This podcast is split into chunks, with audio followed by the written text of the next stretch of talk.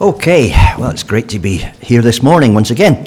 Let's read from the Book of Romans, shall we? It's a couple of weeks since we looked at it last, but we're in the middle of chapter 8 of the Book of Romans on our tour through the whole book, a year-long odyssey. And last time we spoke about the verses up to verse 17 of Romans chapter 8, so we've got the rest of the chapter to do. And when I looked at it this week, I thought, why did I divide it up this way? There's so much in the second half of this chapter, we're not going to go through it all. It's incredible. It's one of the most exciting chapters, it seems to me, in the whole Bible. Certainly in the Book of Romans, this is the high point for a lot of people as they read through the book. There's lots of important stuff to come after it. The next three chapters are all about what God was doing with the Jews in the Old Testament and how it fits together with non-Jews in the New Testament. And then the last 5 chapters are all about, okay, if all of this stuff is true, how should you live? And it's very, very important that you look at those two things. But this is the point where the book has just gradually been building up to a sort of climax. And here is the greatest moment of revelation, I guess, in the whole of the book. So, we've got a lot to take on this morning. Let's read some of those verses. I'll read about half of them, I think, and we'll come back to the other ones in a little while later on. So we'll read from verse 18 onwards. And the Apostle Paul says this. He's just been talking about the fact that we are heirs with Christ. There's a great inheritance coming to Christians one of these days, if indeed we share in his sufferings, in order that we may also share in his glory. So there's this contrast going on. He's thinking that there's glory for us, inheritance, reward somewhere in the future. But, we got a bunch of people come back. Amazing. That's great. Hi, girls. But also, he's saying there's suffering now. How does all that fit together? If God wants to give us this inheritance, why do we have to suffer first? And he says this in verse 18, I consider that our present sufferings are not worth comparing with the glory that will be revealed in us. The creation waits in eager expectation for the sons of God to be revealed.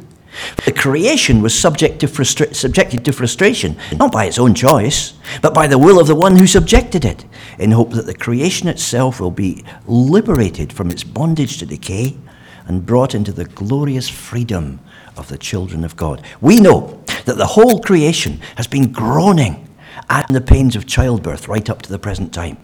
Not only so, but we ourselves, who have the first fruits of the Spirit, we groan inwardly as we wait eagerly for our adoption as sons, the redemption of our bodies. For in this hope we were saved. But hope that is seen is no hope at all. Who hopes for what he already has? But if we hope for what we do not have, we wait for it patiently. In the same way, the Spirit helps us in our weakness. We do not know what we ought to pray for, but the Spirit himself intercedes for us with groans that words cannot express. And he who searches our hearts knows the mind of the Spirit, because the Spirit intercedes for the saints in accordance with God's will. We've got some pretty complicated verses there. They explode when you look at them, but it's pretty complicated on first reading, isn't it? So I think that's probably enough to read for the moment. This is the city of Chernihiv in eastern Ukraine, northwest of Kyiv. And as you can see, the Russians have done their best to remodel it over the last few months. And people in Chernihiv don't have a great opinion of the Russians. This week, the Russians sent different kinds of bombs into Chernihiv. They were shells that contained messages inside. And people picked them up in the street and started to read them. And they are messages exhorting the Ukrainians to stop fighting the Russians, to give up, and just to do the sensible thing and realise it's peace they want and not war. The messages say this. You are trying to get involved in an armed confrontation with federal troops. You are being forced to defend the interests of others, interests of local magnates, leaders, gangs, terrorists. That's Zelensky and his regime. Do not hinder our forces. Peace is better than war. All of which is depressive, except that at the top of the message, on every single printed copy, it says, Citizens of the Chechen Republic. This is not the Chechen Republic. This is Ukraine. So what have they done? Just recycled messages that they wrote 20 years ago. The last time they had a war, and they've sent them into Ukraine instead. Now you can imagine people picking up those things and thinking, I am not impressed by this. This is not for me at all. This is them just doing what they always do, and they're just recycling the message. And when a message is not directed to you, it doesn't have much impact on you, does it? And I think the important thing for us to get this morning about Romans 8 is this is all about us. This is not something written for other people, for super saints, For Christians of 2,000 years ago, this is something that applies to us this morning if we're following Jesus. And it's one of the most important messages we'll ever receive to help us make sense of how we're living right now with all the strains and stresses that life brings to us. You remember last time we talked a little bit about aeroplanes. It was the weekend of the air show, and we talked about the fact that the law of gravity keeps trying to keep aeroplanes down on the ground. But there are laws of aerodynamics that help to keep it up. And so when a plane takes off, it stays up there. What it's done is using the laws of aerodynamics to conquer the force of the law of gravity. It doesn't mean that gravity stops.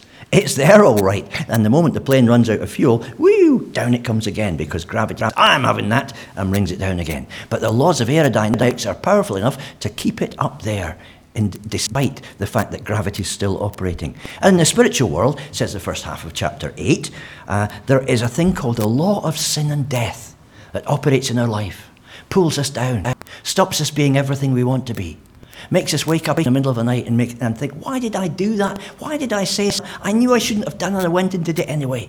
And the law of sin and death operates in every human life. None of us are perfect. We all give in to temptation from time to time. And this law just wants to keep us down on the ground. But there's another law, the law of the Spirit of life in Christ Jesus, that's able to raise us up and make us fly, live on a completely different level. And we talked about that at the start of chapter 8 last time. And chapter 8, the first part of it, talks about three different things, really. First of all, we talked about where Jesus comes in. It's because of his death on the cross and his resurrection, and the fact that his life, his eternal life, is now available to all of us, that we're able to have this new life that makes us live on a new level. But there's a bit for us to do as well. And the chapter goes on to say, listen, you're not controlled by the sinful nature, but by the Spirit, if the Spirit of God lives in you. And what you've got to do is allow Jesus to give you this power inside you day by day, yielding yourself to him, allowing him to be in control. Therefore, brothers, it says, we have an obligation. There's stuff for us to do as well. We don't produce the power. It's not that we wander around all day saying, I must be good, I must be good, I must not do anything wrong, I must not do anything wrong. It's not that way. It's not coming from inside us, it's coming from him. But we still have to let it happen. And there's a third part, which is where the Spirit comes in, and we talked about that at the end. The Spirit makes us conscious of being children of God, of being able to say, Abba, Father. Use the language that a small Jewish child would use in an intimate family setting for his mum and dad. And we come that close to God because the Holy Spirit makes us part of God's family. Well, that's pretty amazing. And we talked also about the fact that one of the things that the Spirit does is that the Spirit makes us adopted into the family of God, and he makes us children of God in a new way. You might remember, if you were there, we talked about the way it worked in Roman days, and this whole bunch of people that were adopted by the Emperor Hadrian. And we made the point that adoption in the Roman world was not about little tiny babies, childless couples who wanted a baby of their own. It was about adopting adults. People who would take on all of the responsibilities and the rights and the privileges and the honours of the family. That's why Paul starts talking about an inheritance coming to us, because that's what adoption was all about. You're adopted into somebody's family and you get everything that's coming to you from them. So that's where we've got to. It's important, I think, that we go on from here into the second half of chapter 8, because it is such important, valuable stuff. Paul talks there about hope, the hope that can keep you going. And here's a picture of hope in action. This is the Deputy Prime Minister of Ukraine. And she's sitting at her desk here, and she's just heard that Ukraine has been given candidate status to become a member of the European Economic Community. It's something they've wanted for years. It's something that will give them safety and security and prosperity. And she just can't believe it, and she's bathed in tears at her desk. Now, this woman, Olga Stefani Shima, if I remember her name rightly, is not somebody who has gone free from suffering all of her life. Okay, she's got a post office in Kyiv, but earlier this year something happened in that's her family. Her husband Bogdan, whom you see in the middle of the picture there, was killed as he was helping people to escape from Chernihiv, the city we were speaking about, as a member of the civil defence. And he was shot down by a Russian sniper. That's left her at age 36 with two girls to bring up on her own at the same time as she's Deputy Prime Minister of Ukraine. Not an easy life. and yet they're a picture of hope, because she knows she has something to look forward to. She believes that the world is not going to let Ukraine die, and so she looks beyond the war, beyond the suffering, to something far greater that's coming. It's not quite the same on the other side. This is Newsweek magazine, and it's talking about the Russian army, and the way that they are at the moment. It says this: Putin doesn't motivate the troops, he just sends them. For weeks, Ukraine has been releasing snippets of intercepted conversations between these lowly soldiers and their parents, wives and girlfriends back home. The soldiers complain there's no information and no support. They're confused about the point of the war and its objectives. They're not allowed to take a break from fighting. They're poorly equipped and supplied. There's not enough medicine or doctors. Our command has left, one soldier told his wife, referring to platoon and company commanders who were deserting the units and the battlefield. Well, they didn't leave. They dropped their weapons. It's a myth, the soldier says, that Russians do not let Russians down. They've been let down, and they all know it. Contrast. And Romans 8 is saying, God will never let you down. You're in the hands of somebody who will keep you absolutely safe right through to the day when you get that inheritance. So, time we looked at the chapter. I think there are three things in the second half of Romans chapter 8. The first is it talks about where we're going soon. What's God's plan for the future of this planet? When Jesus comes again, what's it going to be like? What are you going to be like? What am I going to be like? What's our relationships going to be like? So he talks about that. And he talks about where we are now. Living a life that's not necessarily easy. Living a life that does have suffering and stress and difficulty in it. And yet, looking forward in hope to something far bigger that's going to be happening. And third, the bit that we haven't read yet, talks about what it all means.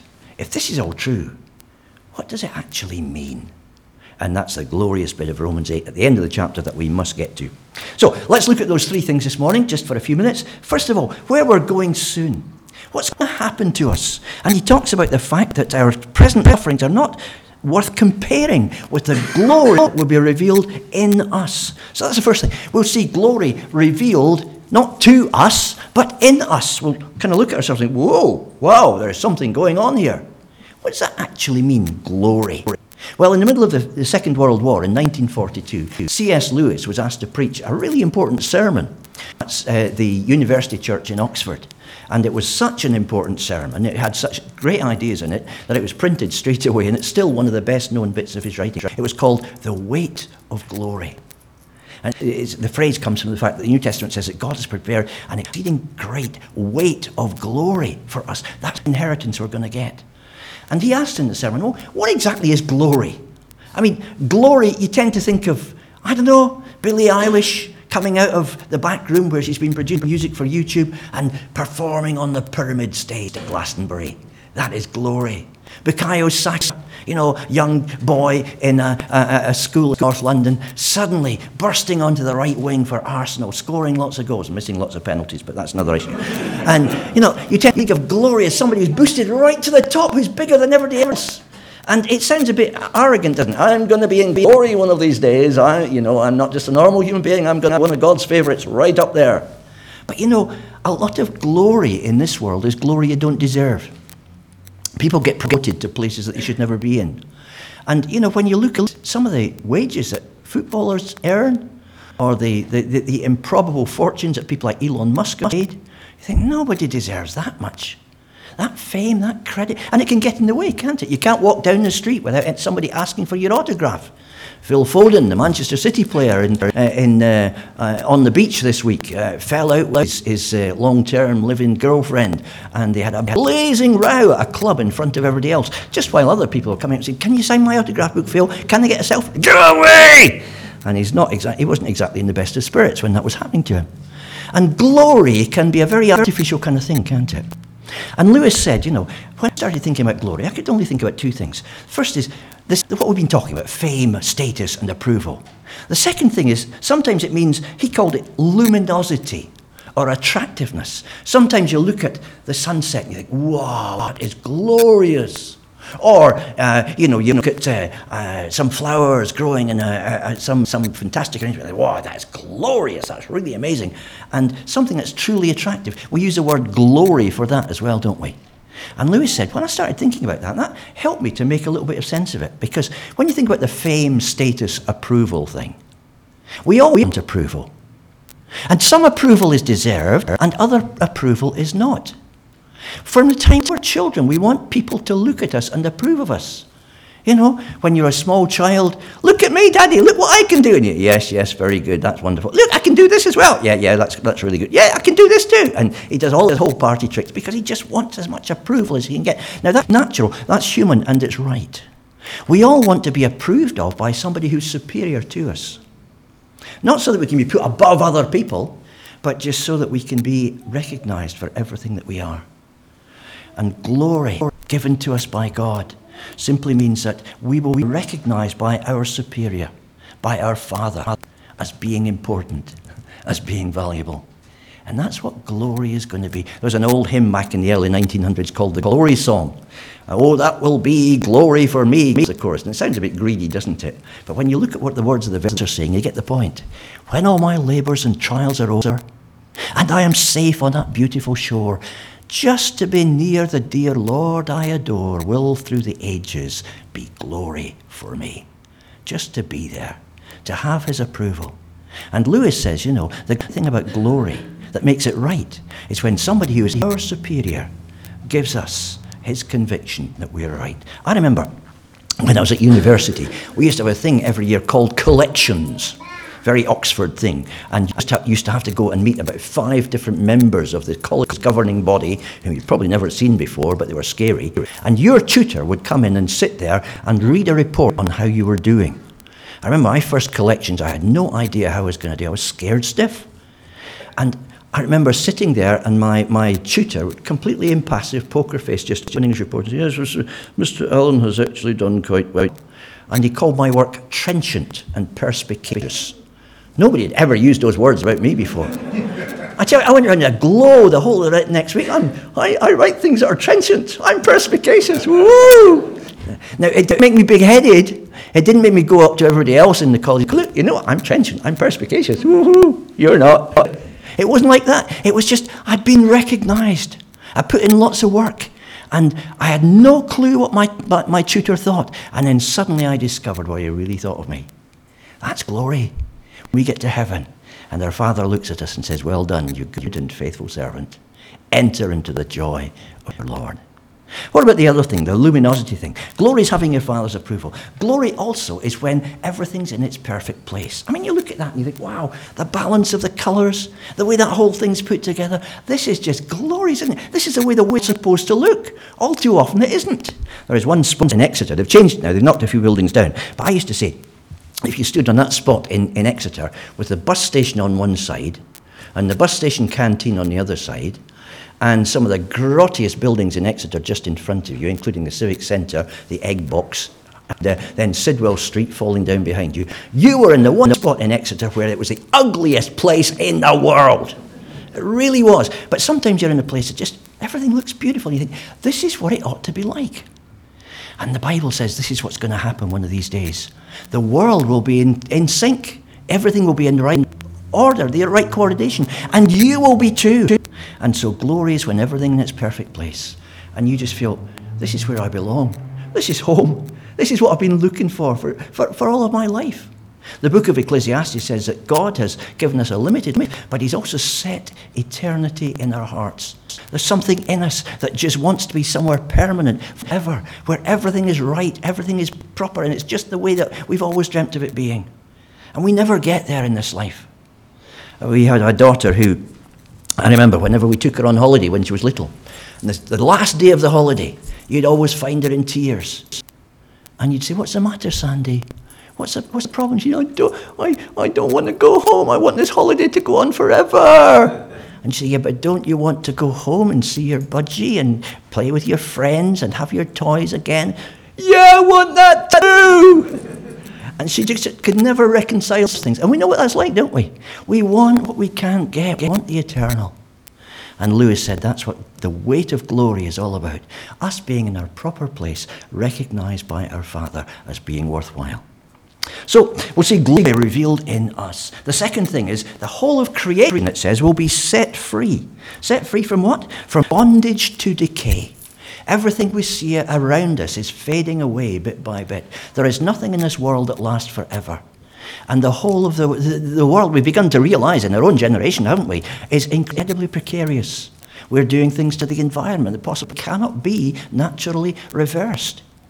You've got to be really careful about the way we treat this planet we live on, because it and we are subject to decay all the time. And one of these days, it says, the whole of creation will be set free from its bondage to decay. We'll see creation the way that God planned it would be, without tsunamis, without earthquakes, without natural disasters, without floods in Bangladesh and famines in Afghanistan. The whole of creation will be working properly. And Paul says this is going to come, and it's going to come through Jesus. In another of his letters, in Colossians, he says, Jesus is the beginning, the firstborn from the dead, so that in everything he might have the supremacy.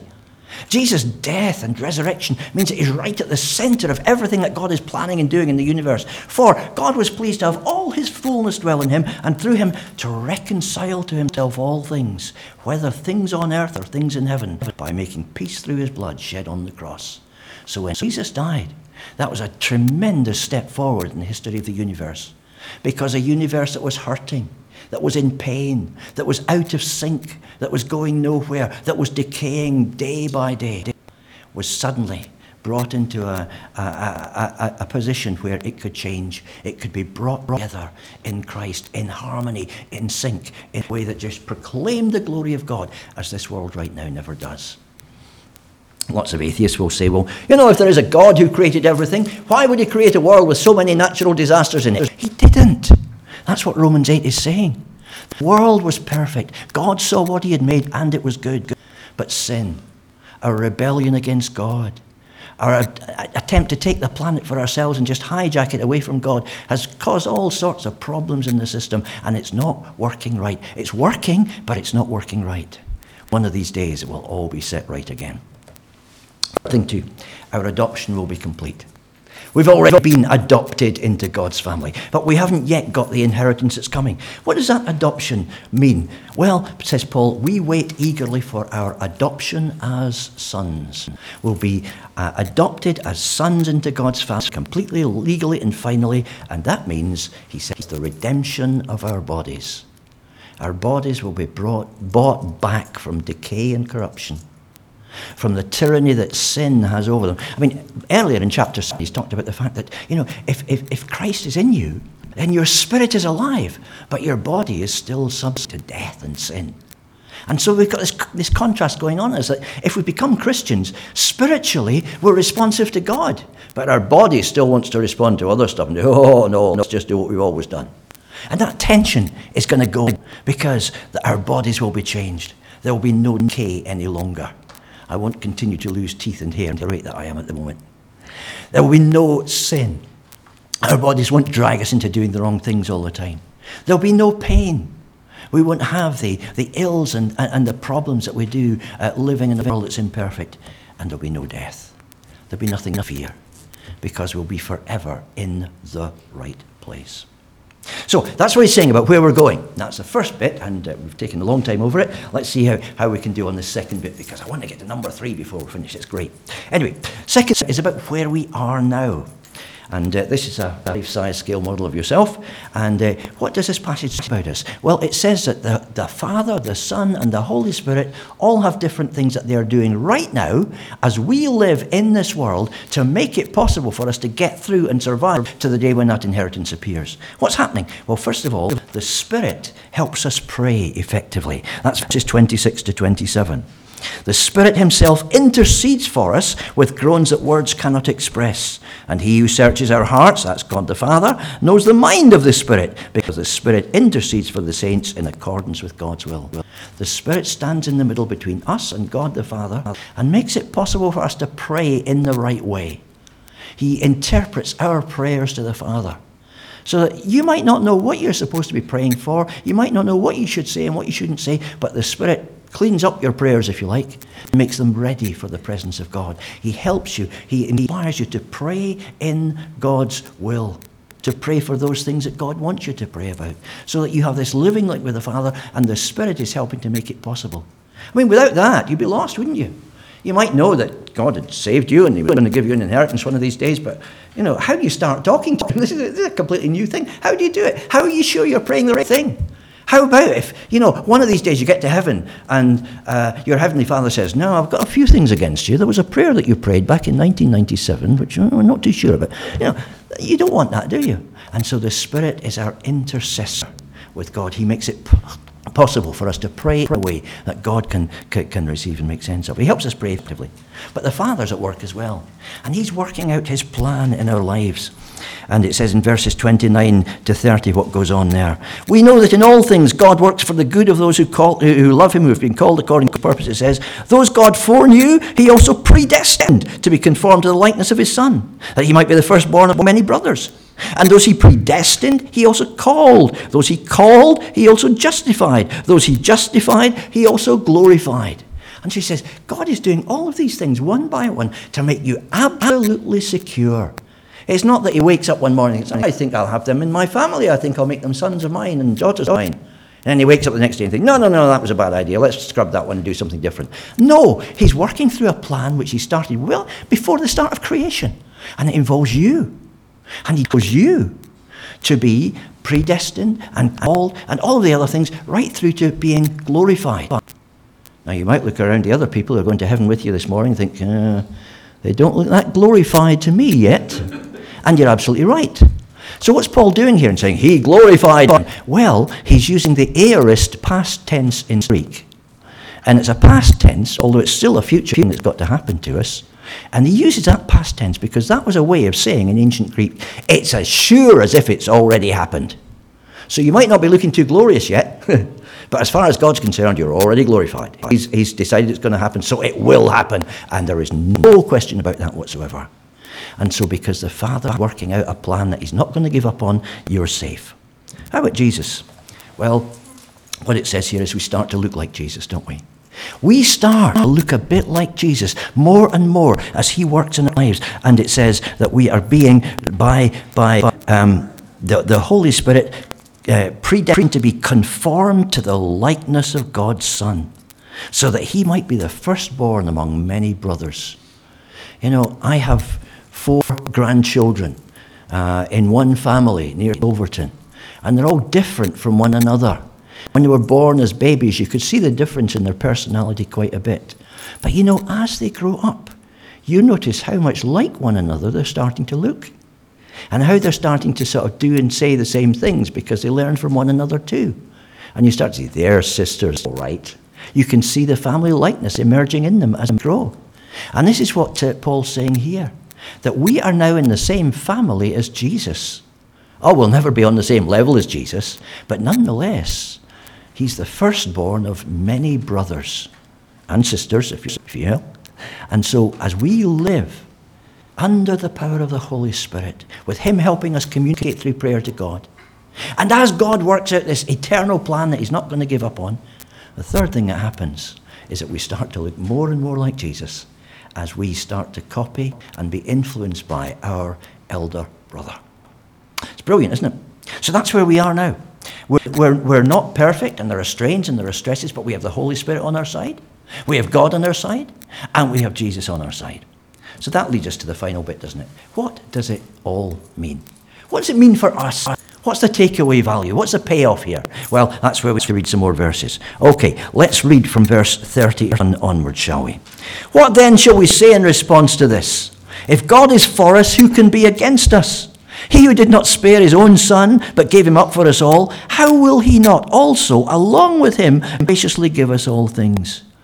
Who will bring any charge against those whom God has chosen? It's God who justifies. Who is he that condemns? Christ Jesus, who died, more than that, who was raised to life, is at the right hand of God and is also interceding for us.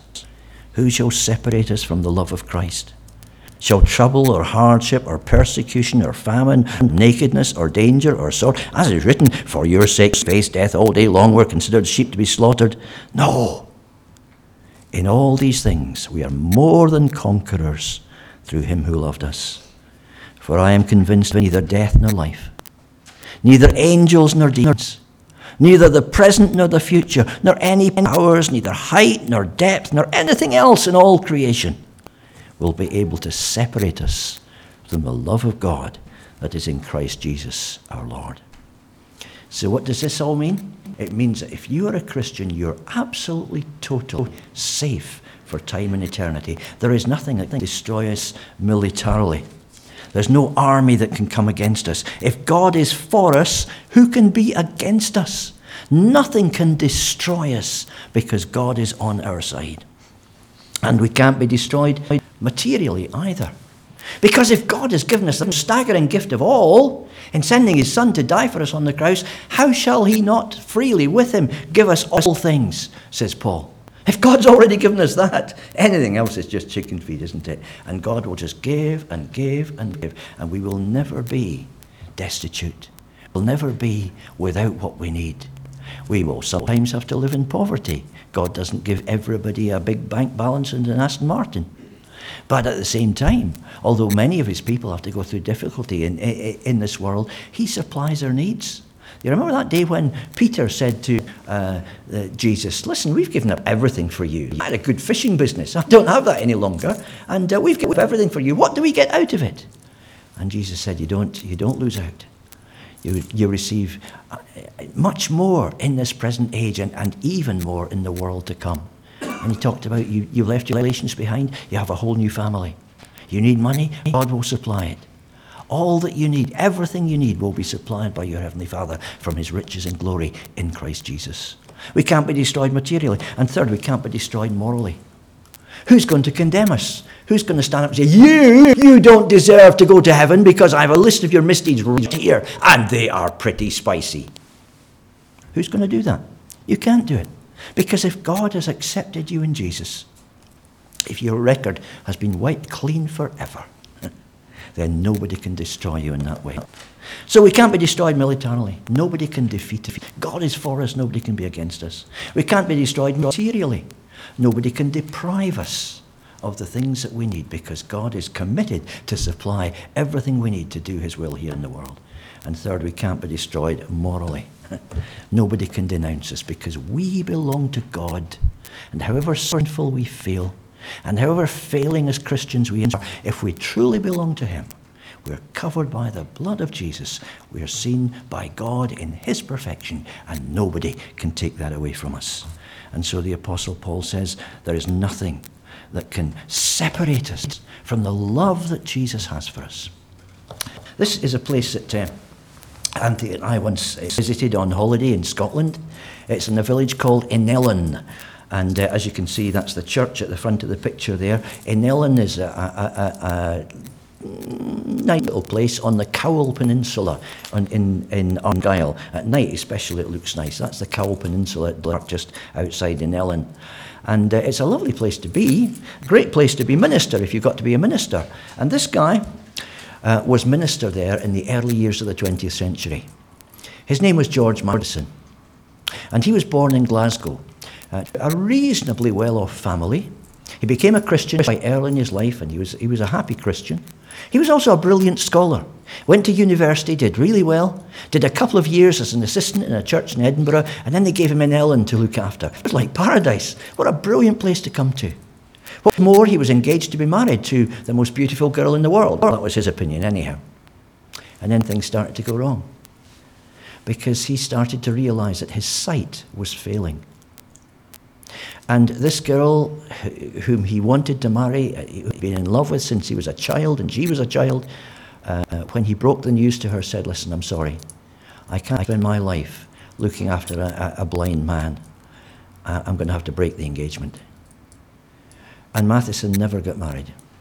That was his great disappointment, age 20. And he was a Christian. He believed in the love of God, but he found it hard to keep on going. And 20 years after that incident, when he was 40, when he had 20 years living on his own, now completely blind, became still a great preacher, still somebody whom people honoured and liked. Queen Victoria invited him to preach at Balmoral. He was offered the charge of a church in London, a very prestigious church, but he decided to stay in Ellen because that's where God had called him to. Despite all of that going on, at age 40, he found that suddenly his own sister was getting married and she wanted it to be in the church where he was the minister, and she wanted him to take the service. And he managed to get through it. But all of that day, his only thoughts were about, well, that should have been me. It could have been me. I could have been that person. And he was just in turmoil. He left the wedding reception, went back to the manse, and tried to put his thoughts down on paper. And they turned into a little poem. And the poem took about 5 minutes to write. He said every time he tried to write poetry the rest of his life, it took him ages, weeks, and lots of drafts and crossings out and things like this. But this just came, it just kind of flowed out of him. And the words that he wrote were, "O love that wilt not let me go, I yield my flickering torch to thee. I give thee back the life I owe, that in thine ocean depths its flow may richer, purer be." And he wrote honestly for 4 verses about all of the difficulties he was going through and the way in which the love of God was the only thing that could sustain him. And he wrote, "O joy that seekest me through pain, I cannot close my heart to thee. I trace the rainbow through the rain and feel the promise is not vain, that morn shall dearly be." When you have a hope that you know is certain, when you know you have a God who will not let you down, when you know that your future is glory, then I consider, says the Apostle Paul, that the present sufferings that we go through are not worth comparing with the glory that's coming to us. Let's just pray together for a second, shall we?